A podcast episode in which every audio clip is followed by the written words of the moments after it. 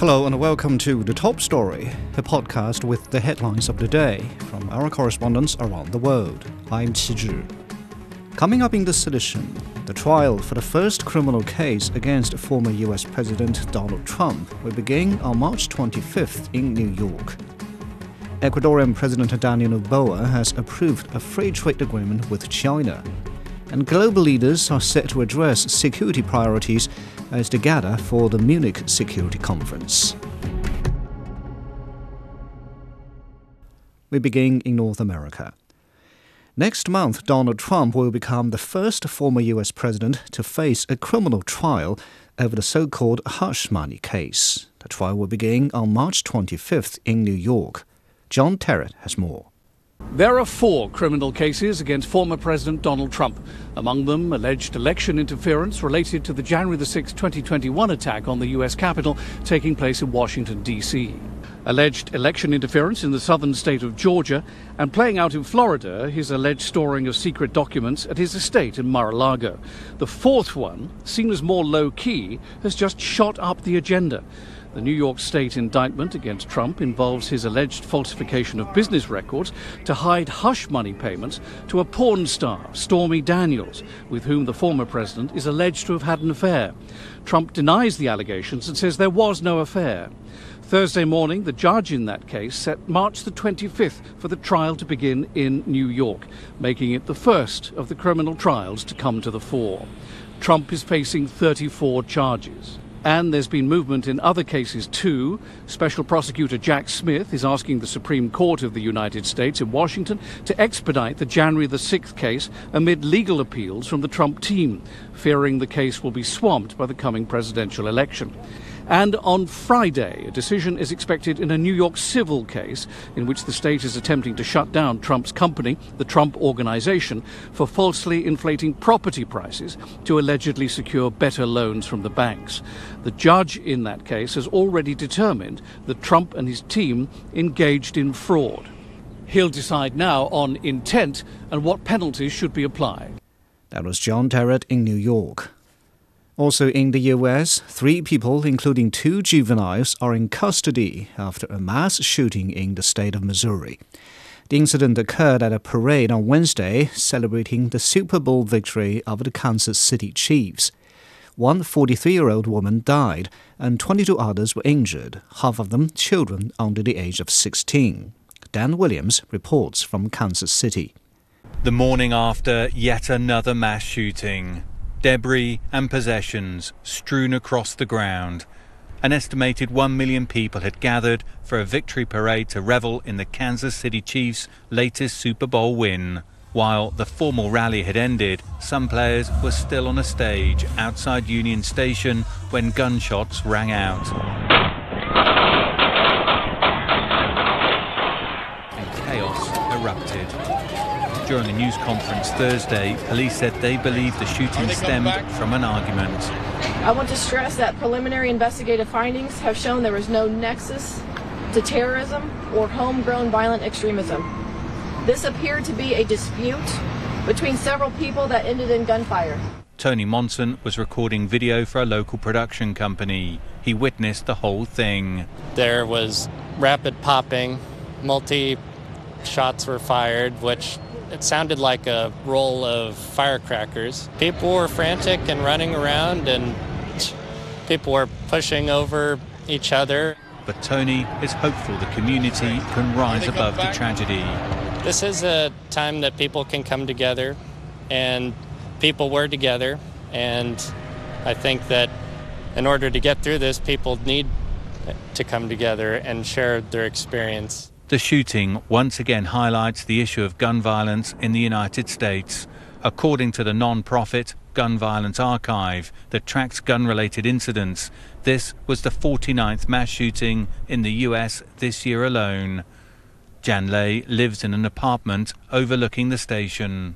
Unfortunately, it's just everyday life in America here again. You know, we can't uh, get together as a group, as a as a city, to celebrate anything without the fear of having, you know, some type of shooting, mass uh, shooting that affects all of our community. And now our community, um, you know, is hurting when it actually should be celebrating and, and relishing this huge victory by the Kansas City Chiefs in the Super Bowl. This should have been a day of joy, a chance to unite and celebrate the incredible achievements of the Kansas City Chiefs. But that moment quickly turned to horror and despair. Now, this is simply just the latest scene of yet another mass shooting. That was Dan Williams on the Kansas City mass shooting.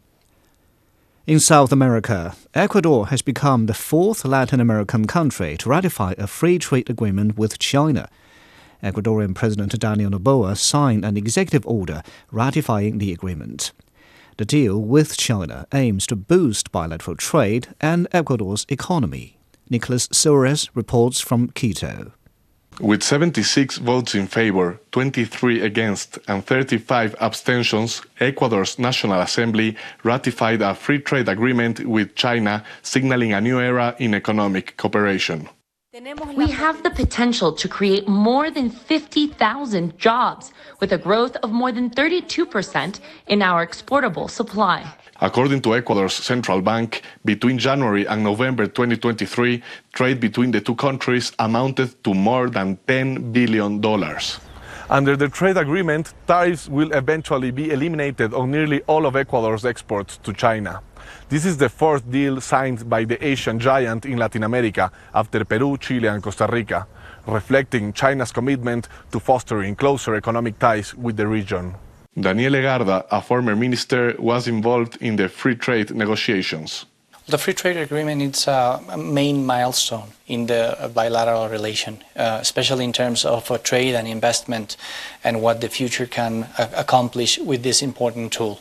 According to Ecuador's National Chamber of Aquaculture, Ecuador sold more fish and seafood to China than any other country in 2022. In fact, for every 100 shrimp that China bought that year, 70 came from Ecuador Jose Antonio Camposano is with the country's National Chamber of Aquaculture. Practically 99% of the national supply will experience a reduction in tariffs in a very short time. The trade agreement also builds spaces for the exchange of technical information. A large part of the investments that are permanently made in the country are intended to adapt our industry to serve the largest market in the world, which is China. Officials say the trade deal will lead to diversification of other exports to China, including agriculture. If the country manages to do good foreign trade, a very broad panorama opens up. Even the quinoa produced by Ecuador would fall short. The possibilities will increase as long as the government promotes the planting of quinoa at rational prices for the exporter and teaches all people how to export, not just the companies that currently do. As Ecuador enters this new economic chapter with China, strategic planning will be key to ensuring sustainable growth. That was Nicholas Suarez on the free trade agreement between Ecuador and China. In Europe, world leaders and policymakers are gathering in Germany for the Munich Security Conference, which runs through Sunday. Now in its 60th year, war and geopolitical tensions remain major issues, with Ukraine and Gaza topping the agenda. Natalie Carney spoke with a German scholar on the conference. Every year, the Bayerischer Hotel provides an intimate setting for senior decision makers and thought leaders to discuss the world's most pressing security issues outside traditional diplomatic channels. Unsurprisingly, Ukraine will again dominate the talks, but a possible change in the White House is raising concerns. In respect of the fact that uh, Donald Trump could be maybe re elected in the US, and that there will be a U-turn in the foreign policy of the US towards Ukraine. The European states in the NATO bloc should really think about their own security in terms of that they become more independent uh, from the US. Donald Trump's threat to encourage Russia to attack NATO members who do not pay their bills just days before the start of the conference has called into question the transatlantic partnership and European security. The conference will also focus on the conflicts in Gaza and the Horn of Africa, in addition to broader issues like climate security and the impact of new technology we have to first set a common ground with material terms in order to bring Russia or Iran to a point where we can negotiate with each other. And then it's possible to negotiate on common terms. The release of the annual Munich Security Report on Monday speaks of the lose lose dynamics that are fostered when governments prioritize gains rather than global cooperation. In view of growing geopolitical tensions and rising economic uncertainties, the core mission of the three day conference, now in its 60th year, to promote peace through dialogue, could not be more pressing. That was Natalie Carney on this year's Munich Security Conference. Turning to the Middle East, Israeli special forces have raided Gaza's largest functioning hospital in an operation they say was to recover the bodies of hostages. Israel says the operation at Al Nasser hospital was based on credible intelligence from a number of sources. Hamas has rejected the Israeli claim, calling it a lie. Associated Press correspondent Elena Barkatoros has more. The Israeli military has raided a hospital in Khan Yunis. The hospital is one of the few still functioning in the entire territory, and it had been sheltering thousands of Palestinians who had been displaced by the fighting earlier during the war. On Wednesday, the military ordered the displaced people who were sheltering there to evacuate. The majority of them did so, but it had said that the doctors and the patients being treated in Nasser Hospital could remain. During the night, however, there was a strike on the hospital. It hit one of the hospital's wards, and the medical staff there said that one patient was killed and six were wounded in that strike. The military then moved into the hospital. It said it was operating on credible information that hostages had been held in that complex in the past and that the bodies of, of some hostages could still be there. The patients and the staff were moved into an older building where the staff have said conditions are very, very difficult indeed. Now, separately, there have been ceasefire negotiations being held in Cairo in order to find some kind of a solution to the conflict, to see uh, a pause in the fighting, a ceasefire in return for the release of hostages.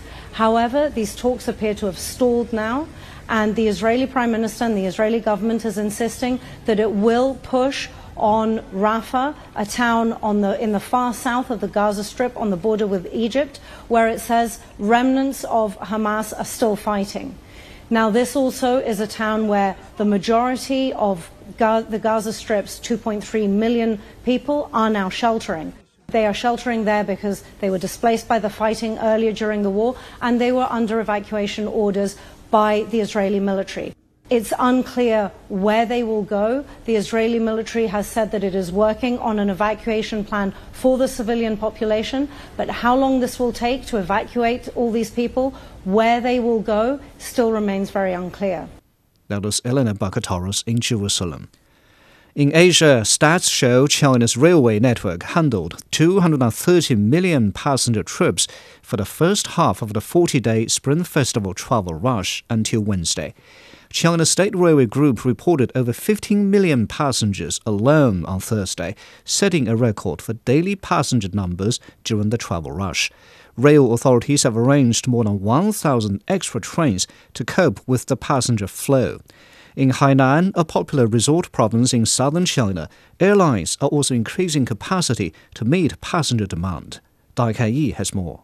Now, when we talk about returning travelers, we're mainly mostly referring to those migrant workers who spend their holidays in smaller cities and towns and now going back to uh, bigger cities and major cities like Beijing, Shanghai, Guangzhou, and Shenzhen. Now, to cope with that high demand, the national railway authorities have actually taken targeted measures such as adding more trains on a daily basis and making it easier for travelers to switch between highways and airways as well as railways. Even before this holiday season began, we've learned from from national transportation authorities here in China that they predicted a historic record of 9 billion trips to be made, and 80% of them uh, would be through self driving. So that's why we also see highways in areas in Yangtze River Delta and Pearl River Delta, as well as Chengdu Chongqing areas, are experiencing high or heavy traffic. That was Dai Kai on the Spring Festival travel rush here in China. Recapping the headlines, the trial for the first criminal case against former US President Donald Trump will begin on March 25th in New York. Ecuadorian President Daniel Noboa has approved a free trade agreement with China, and global leaders are set to address security priorities as they gather in Germany for the Munich Security Conference. And that's it for this edition of The Top Story, a podcast that brings you world headlines every weekday. For more news in politics, business, sports, and culture, you can subscribe to The Beijing Hour, a one hour podcast news magazine program. We welcome and appreciate all ratings and reviews. I'm Qi Zhi. Thank you for listening.